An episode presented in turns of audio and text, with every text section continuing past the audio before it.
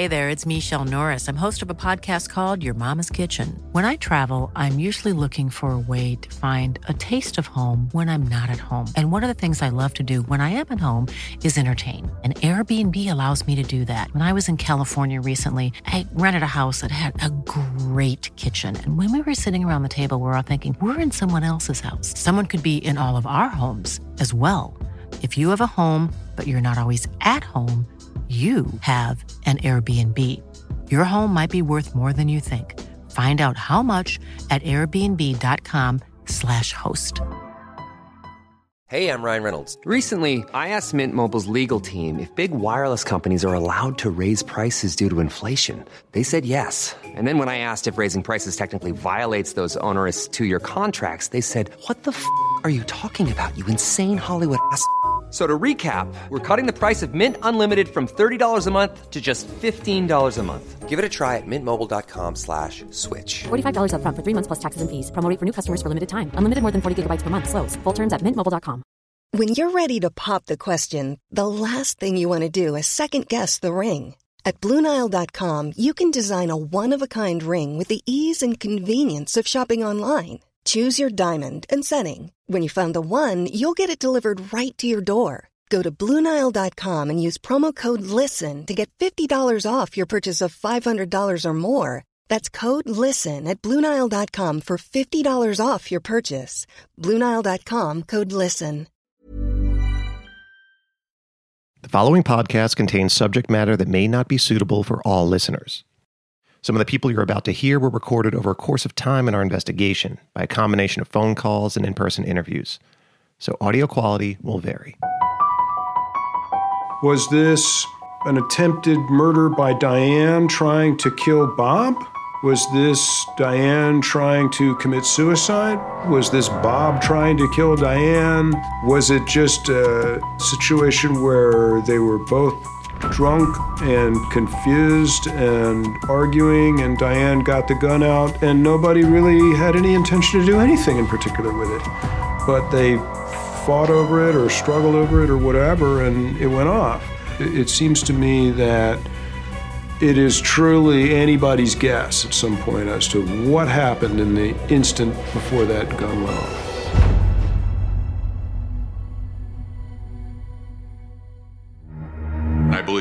Believe that they argued, and he picked up a gun and he shot her. Not a single person that knows my family thinks that he did this. He was a very smart person, but the other side was the nasty side. This is not a murder. This is the opposite of a murder scene. If this was some tragic accident, wouldn't he have tried to look for a pulse? There is not physical evidence, and you have a trail of people who didn't do their goddamn job. There's a verdict in the murder trial of Isleworth millionaire Bob Ward. Do you think this was an accident or a murder? I, I really can't say. From Discovery Plus, ID, and Joke Productions, this is Unraveled Mystery at the Mansion, a nine part podcast that takes a deep dive into the story of a family torn apart. A trial turned into a media spectacle and investigates the mystery. What really happened to Diane Ward? On the morning of September 15th, 2011, tensions ran high as the trial of the state of Florida versus James Robert Ward got underway in Orlando. The courtroom, which is located on the 23rd floor of the Orange County Courthouse, had been the focal point of the public's outrage over the Casey Anthony acquittal just weeks earlier. Like Casey Anthony, there were those convinced of Bob's guilt. But Bob also had supporters who believed this was just a horrible accident. Both sides were anxious to find out what evidence there was and what it could reveal. Would it prove, beyond a reasonable doubt, that Bob Ward had shot his wife in the face in a fit of anger? Or would evidence show that the gun had been discharged accidentally, and the only thing Bob was guilty of was trying to get the gun out of Diane's hands? Prosecutors directed the jury's attention to the night of Monday, September 21st, 2009, the night Bob Ward called 911 for help. Into the Ward's $4 million estate in Isleworth, Florida, where the night in question unfolded. I spoke with Robin Wilkinson, the lead prosecutor in the case, about their process of discovery. And as far as evidence at the scene, can you walk me through the scene to the best of your recollection? It was a beautifully well maintained, very immaculate kept home, except for out in a patio area, there is a broken wine glass and what looks like a wine stain. The wine stain Robin is referring to here is spilled wine on the ground of the patio. Inside the couple's kitchen, she says, there was more evidence. There's an open bottle of wine that's on the counter that certainly has, had been people have been drinking out of. There's some empty wine bottles in the trash. They were having some drinks, and we don't know how much alcohol they had consumed. A bottle could have been in there for a day or two. That's Ken Lewis, a former assistant state attorney who worked with Robin prosecuting the case. But you knew there was some alcohol consumed because you had the wine, you had the broken glass, you had the wine on the back of, of Bob Ward's shirt, and you know, it's, it's a situation where you don't get wine there through your own efforts on the back of your shirt. The wine on the back of Bob's shirt is visible in photographs taken shortly after the shooting. You can see a purplish stain essentially splashed across the lower back section of his white polo shirt. To the state, the only logical explanation was that Diane had thrown a glass of wine at Bob, which led them to another assumption. Something occurred between Bob and Diane that caused Diane to throw a wine glass towards Bob, in which the glass is broken. You're not there, you don't know what happened, but when, you, when you're piecing it together, that was projected there by somebody else in anger. So that suggests an argument, okay? Of course, obviously, we don't have an audio recording of their exchange, but then you have a situation that apparently escalated into the bedroom.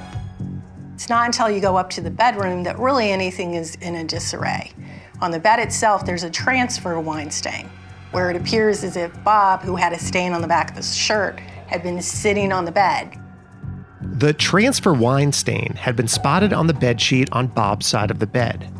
So we believe he's at least lying down or sort of in a slumped somehow on the bed.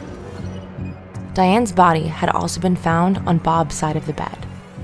So you have some situation where she comes in and they have some type of exchange. And I know there's no signs of a struggle, but he just lost it up there, is my belief. What do you think happened and how did he get the gun? Well, the gun, I believe, was in his nightstand. It's in his, his drawer by the bed. Most people that have a firearm keep it in their nightstand in case they're awoken by something. And they have quick access with it.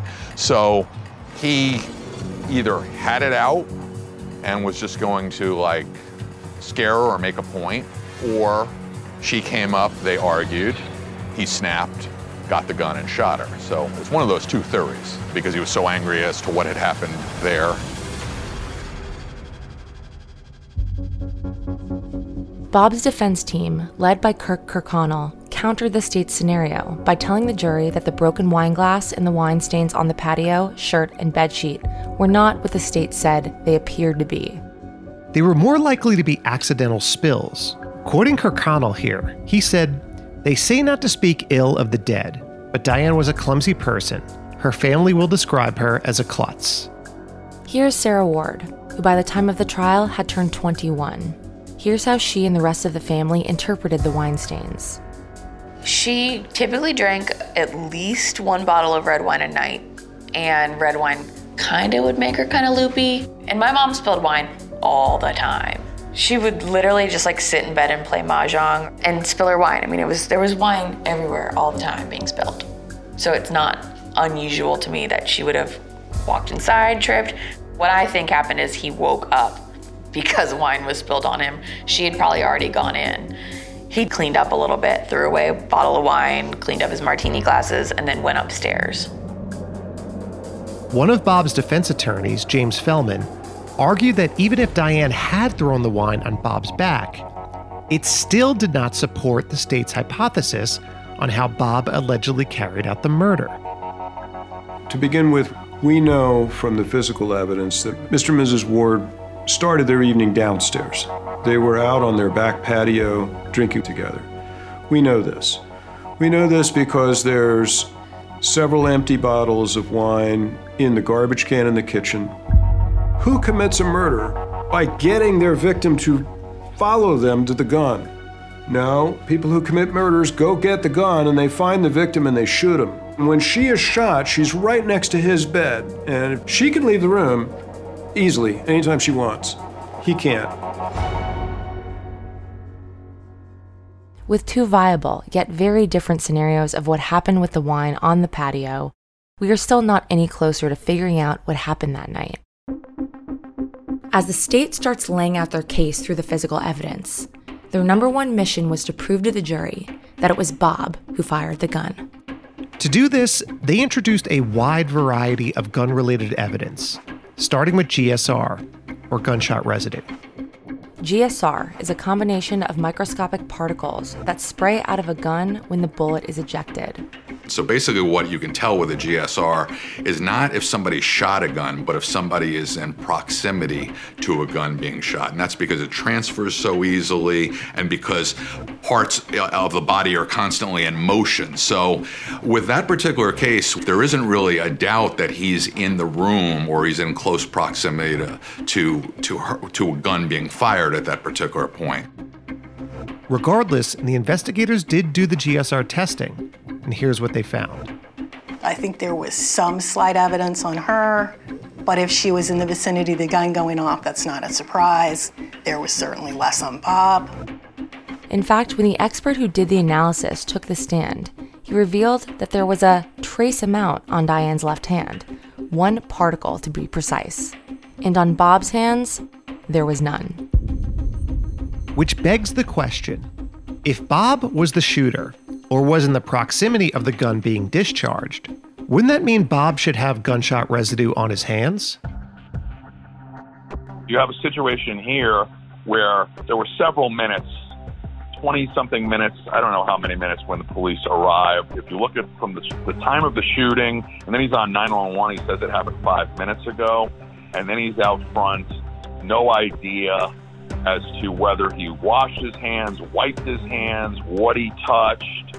Was there any evidence that he maybe washed his hands at the scene? I mean, he's the one who initiates the call, so he's the one who is initiating the timing. He could easily wash his hands. The defense notes that there is no evidence for this, and that Bob denies washing his hands at all. Now, she wouldn't have had any opportunity to wipe her hands. There was one particle on her. If she was the trigger person, you would expect much more. So the only thing the GSR did in the case was disprove her as somebody that was the shooter. And that's my analysis of the gunshot residue. There's just so much speculation because there's so much uh, that could have happened to affect the GSR results. Much more so with him than her, which is why it's much more likely that he fired the gun based on the GSR, even though no GSR was found on him. On the stand, the prosecutors also had the GSR expert say what the average number of GSR particles on the hands of those who have committed suicide with a gun. On average, it's 35. The defense countered that there was absolutely no scientific basis for a claim such as that. Here's James Fellman again. It is inconceivable that a gunshot residue expert would have the ability to scientifically tell you the amount of residue from a suicide versus a homicide. And nevertheless, they elicited from their gunshot residue expert that he would have expected to see more gunshot residue there if this had been a suicide. That's not admissible testimony. That's not science. The defense objected to the claim, and the judge sustained it, but not before the jury heard it. The defense also pointed out how flawed the GSR testing on Diane was. When conducting testing on the deceased, it's standard protocol to put protective bags around the hands so all evidence on the hands will remain intact while being transported to the coroner. Dr. Joshua Stephany, one of the medical examiners in the case, talked to me about how it was done. When Diane was brought in, were her hands bagged? Yes. Anytime there's a gunshot wound or um, suspicious trauma, even with potential suicides, my uh, investigators will, will bag the hands. We have the kits in our office, and if gunshot residue is requested, it's a very special kit, and the hands will be blotted front and back between the fingers, on the, on the wrists, on the thumbs, and we'll collect that again and then seal it, and law enforcement will pick that up for possible testing. The problem is that police appear to have overlooked some of the evidence that could have been tested. Here's James Fellman again. They put bags on her hands and they didn't test the contents of the bags. They just took the bags off and then tested her hands, and they probably would have been well served to test the contents of the bags as well. But oh, it's not helpful to us that she's got gunshot residue on her hands? Moving Diane's body from her bedroom to the morgue would have subjected her hands to lots of shaking and vibration. But because the bags that covered her hands were never tested, it's unknown whether or not more gunshot residue would have been discovered. The bottom line, as the defense pointed out in court, was the fact that there was GSR on Diane's hand and none on Bob. And to the defense, that made Diane the more likely shooter. As we're looking through these trial transcripts and talking to those involved, it's becoming apparent that the evidence so far was interpreted by either side to tell their version of what happened. And there certainly was no proverbial smoking gun yet. But the state had more gunshot evidence to present. I think it was the angle of the wound. I think that was some of the linchpin of why it was a murder, why it wasn't an accident, why it wasn't suicide.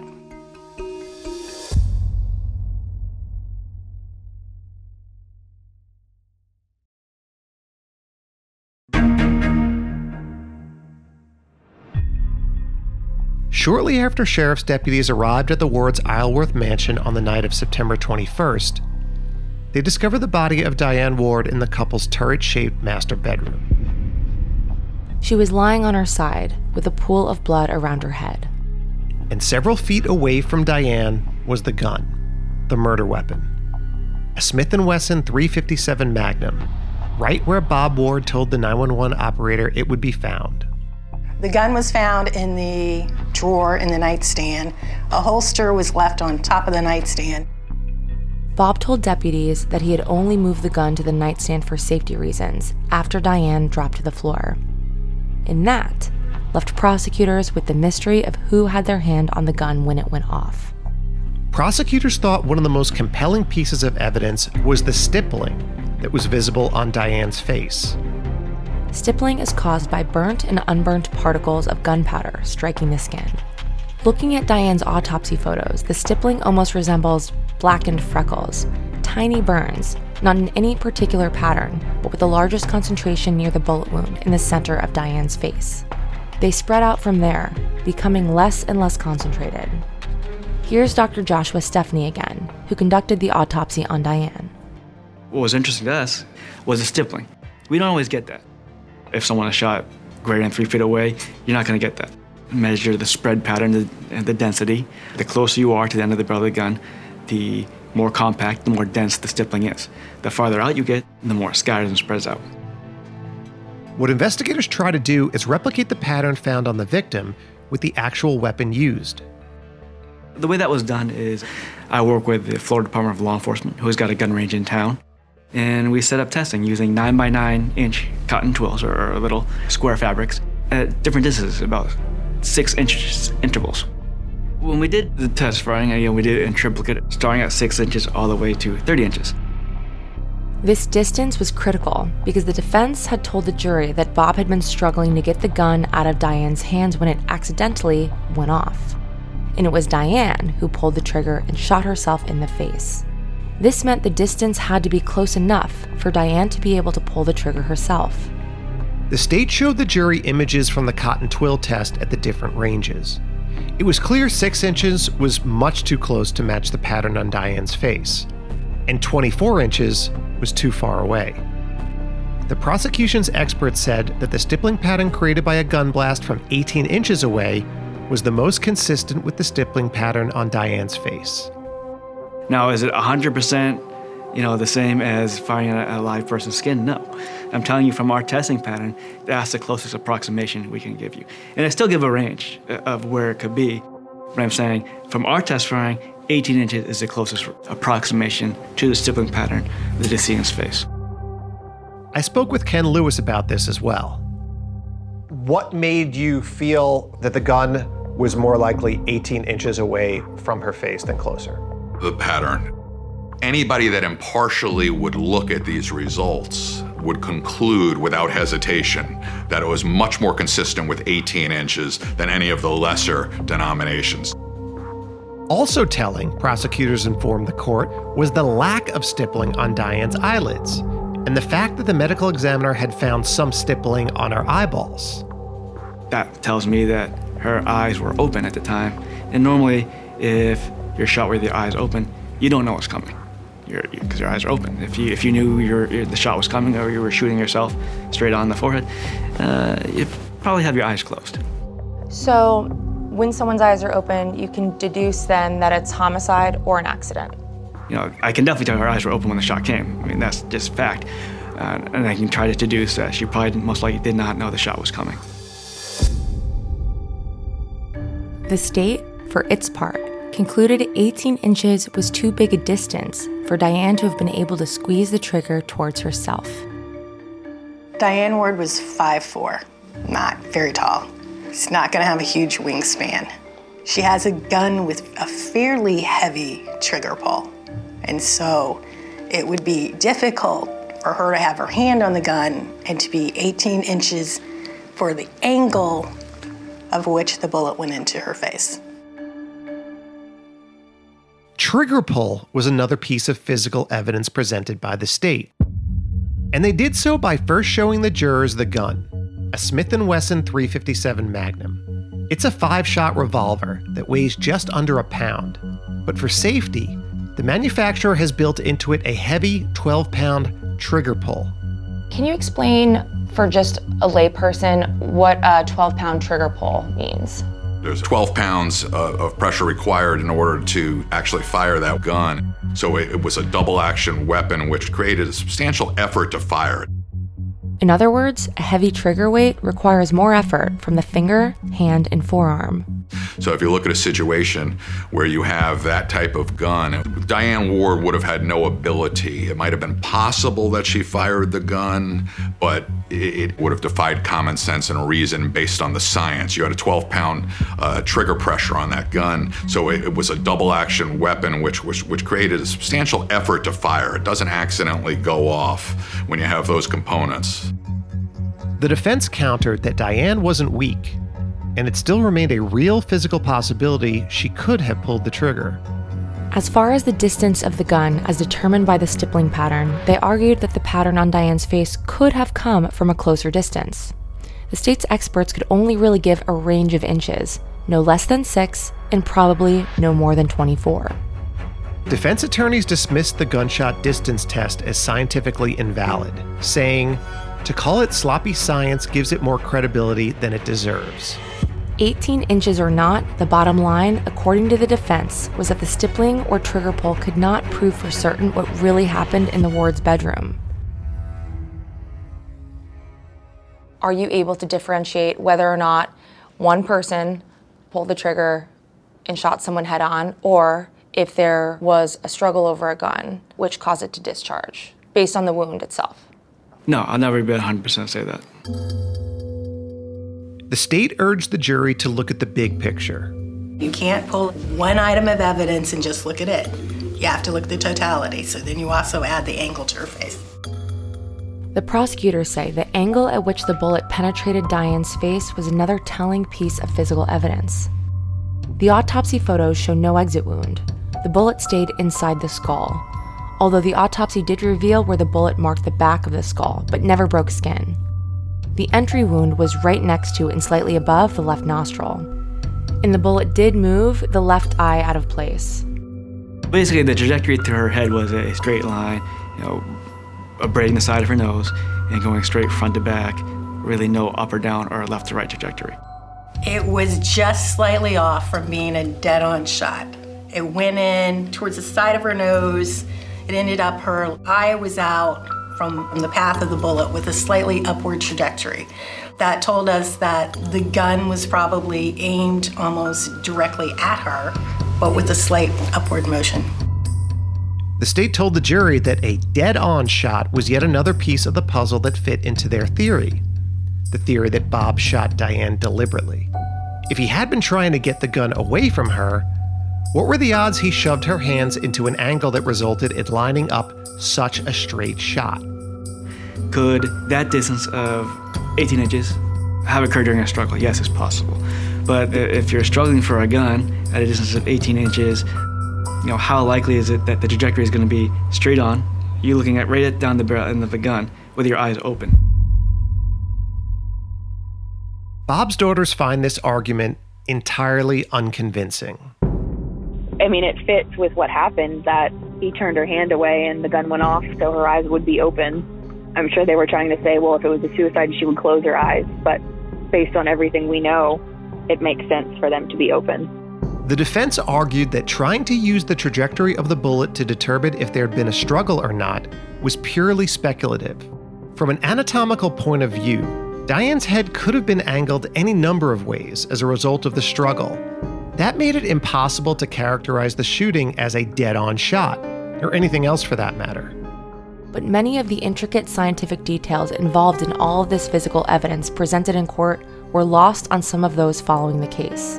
Here's journalist Drew Petrimoulx, who reported on the trial for WFTV. I think the kind of overarching takeaway from the forensic evidence, and anytime you have forensic evidence, this is difficult, right? Because you're having forensic experts talk about things that most ordinary people don't really know anything about. So I think the trajectory of the bullet and how kind of came from straight on right by her eye, traveled straight back, I think did the prosecution some favors. As we try to put together the picture of a dead on shot or a struggle, the biggest question remains whose finger was on the trigger? And if he thought it would be a simple matter of fingerprints or DNA, well, nothing in this case has been simple so far.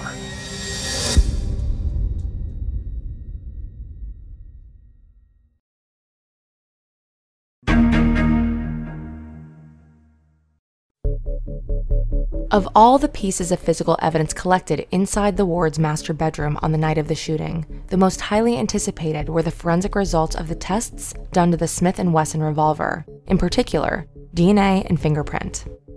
And the million dollar question everyone hoped it would answer was whose finger was on the trigger? However, things were not that easy because a fingerprint test would involve powder that would contaminate DNA evidence, and a DNA swab would smudge any fingerprint evidence. So a crucial decision had to be made. So, is it true that the CSIs who were conducting testing basically had to make a decision between fingerprint testing, the gun, or DNA testing? Yeah, that was pretty much the decision they needed to make. The decision was made to forego fingerprinting and do the DNA swab instead. Here's why, according to prosecutor Ken Lewis. It's difficult, very difficult, and I, I know this by sending off hundreds of firearms for fingerprints. And the percentage of fingerprints of value that you get on a gun is very minimal. There were also numerous scenarios when the gun was compromised by Mr. Ward afterwards where fingerprints could have been wiped off the guns. So the CSI separately swabbed inside the barrel, the trigger, and the grip for DNA. Then sent each of the samples to the crime lab for analysis.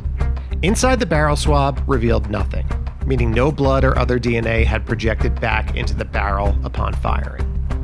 When the test results came back from the other DNA testing, they showed one major contributor to the DNA and potentially two smaller contributors. While the prosecutor's expert contended that the smaller contributors were too minimal to even determine gender, the major contributor of DNA on the gun was identified as Bob Ward. Under cross examination, the defense had the state's forensic DNA expert testify that the discovery really meant nothing. It was Bob's gun, and it wouldn't have been unusual to find his DNA on it. There was no determination. So different inferences can be made from it, but in terms of, of conclusively saying this happened or this didn't happen as a result of that, no. The defense instead focused on the two other contributors of DNA on the gun, one of whose DNA the defense claims was consistent with Diane Ward's. However, While the defense implies one of the smaller contributors is Diane Ward, the prosecution makes it clear that what is being stated is that Diane Ward can't be eliminated from being one of those contributors. There were low levels where she couldn't be ruled out that weren't scientifically conclusive, that could have been consistent with her having some of the DNA on the gun. They had a defense expert who used to have worked for Florida Department of Law Enforcement who tried to testify to that Diane's profile was there, except for the fact that it was under what would normally be the standards that they use. In other words, had the defense expert still been working at the Florida Department of Law Enforcement, she wouldn't have been able to testify to that statement as it was based on evidence not meeting the minimum standards of law enforcement. The identity of the third contributor was unknown and remains a mystery to this day. A third possible shooter is not in question. Bob never claimed there were more than two people in that bedroom. The third DNA contribution could have come, for example, from the person who sold him the gun. But the defense exposed another problem with the DNA. The technician at the lab had combined the trigger and the grip swabs into one test tube, combining the evidence and losing any chance of figuring out which DNA was on which part of the gun because it's it's so rare to get DNA on a gun because it has to be transferred unless you have blowback or something like that. You have these epithelial cells that actually through friction will come off on the gun. So oftentimes they will try and swab as much as the gun as possible to get a sample that is great enough for, for a test result. If you don't have enough, you're going to get inconclusive results. The story that we got was that the two swabs, the one from the grip and the one from the trigger, were both placed in the same bag and mixed up. My memory is that because they were trying to get, hopefully, get enough quantity of DNA, the belief was because DNA is so rare and getting off a trigger or a grip and getting on a gun, that the more you swipe of the gun, the more chances you're going to get a conclusive result. What would finding DNA on the grip have told us? Well, it wouldn't have told us anything because you don't know if, if, like, the night before the gun was left out on the nightstand and she put it in his drawer. Then her DNA would be on the gun and she might not have touched it that night. At the levels of her DNA that was on the gun, it really had no conclusive evidentiary value. Could any inference have been made if there was DNA found on the trigger? Well, same thing. I mean, it could have transferred in other ways onto the trigger in the same manners that I just described. Planning for your next trip? Elevate your travel style with Quince. Quince has all the jet setting essentials you'll want for your next getaway, like European linen, premium luggage options, buttery soft Italian leather bags, and so much more. And it's all priced at 50 to 80% less than similar brands. Plus, Quince only works with factories that use safe and ethical manufacturing practices. Pack your bags with high-quality essentials you'll be wearing for vacations to come with Quince. Go to quince.com slash trip for free shipping and 365-day returns. Hold up. What was that? Boring. No flavor. That was as bad as those leftovers you ate all week. Keke Palmer here, and it's time to say hello to something fresh and guilt-free. Hello Fresh. Jazz up dinner with pecan-crusted chicken or garlic butter shrimp scampi. Now that's music to my mouth. Hello Fresh. Let's get this dinner party started. Discover all the delicious possibilities at hellofresh.com. A lot can happen in three years, like a chatbot may be your new best friend. But what won't change? Needing health insurance. United Healthcare Tri Term Medical Plans, underwritten by Golden Rule Insurance Company, offer flexible, budget friendly coverage that lasts nearly three years in some states. Learn more at uh1.com. Hey there, it's Michele Norris. I'm host of a podcast called Your Mama's Kitchen. When I travel, I'm usually looking for a way to find a taste of home when I'm not at home. And one of the things I love to do when I am at home is entertain. And Airbnb allows me to do that. When I was in California recently, I rented a house that had a great kitchen. And when we were sitting around the table, we we're all thinking, we're in someone else's house. Someone could be in all of our homes as well. If you have a home, but you're not always at home, you have an Airbnb. Your home might be worth more than you think. Find out how much at airbnb.com/slash host.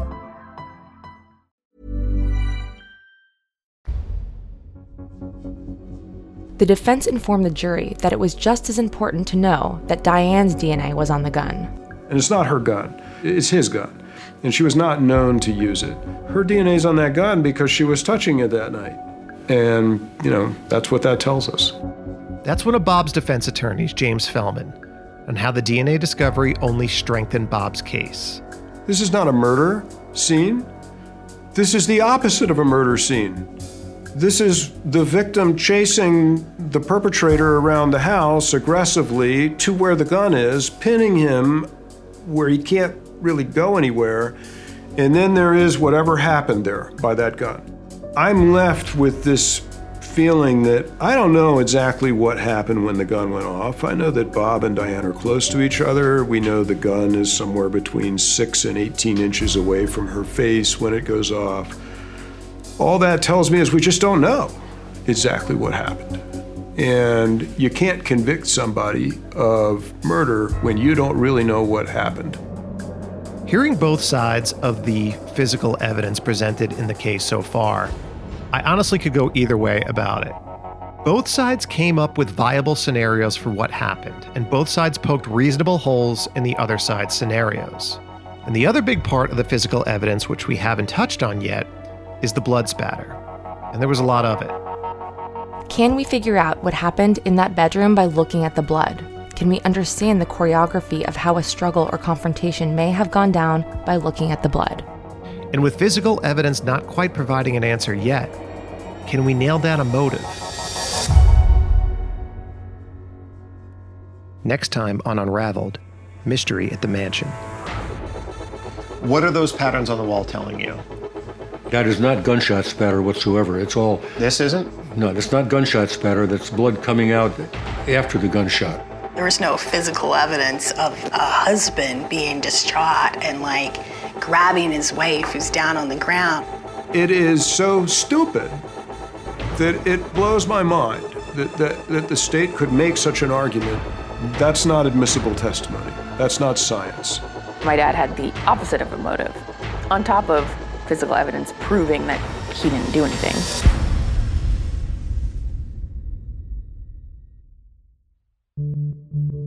Unraveled is produced by Joke Productions for ID. The executive producers of this podcast are Joke Fincioen, Biagio Messina, and Jeff Kuntz, along with myself, Billy Jensen, and Alexis Linkletter. Executive producer for ID is Tim Bainey. Additional producing and writing by Margaret Aronson and Mike Gattinella. Our editor is Corey Nye.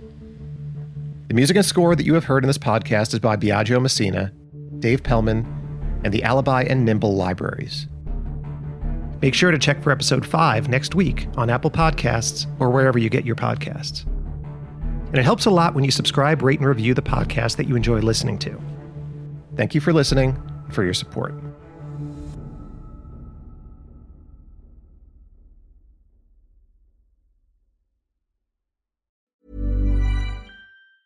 Ever catch yourself eating the same flavorless dinner three days in a row? Dreaming of something better? Well, HelloFresh is your guilt free dream come true, baby. It's me, Keke Palmer. Let's wake up those taste buds with hot, juicy pecan crusted chicken or garlic butter shrimp scampi. Mm. Hello Fresh. Stop dreaming of all the delicious possibilities and dig in at HelloFresh.com. Let's get this dinner party started. Hey, it's Paige DeSorbo from Giggly Squad. High quality fashion without the price tag. Say hello to Quince. I'm snagging high-end essentials like cozy cashmere sweaters, sleek leather jackets, fine jewelry, and so much more. With Quince being 50 to 80% less than similar brands. And they partner with factories that prioritize safe, ethical, and responsible manufacturing. I love that. Luxury quality within reach. Go to quince.com slash style to get free shipping and 365 day returns on your next order. Quince.com slash style.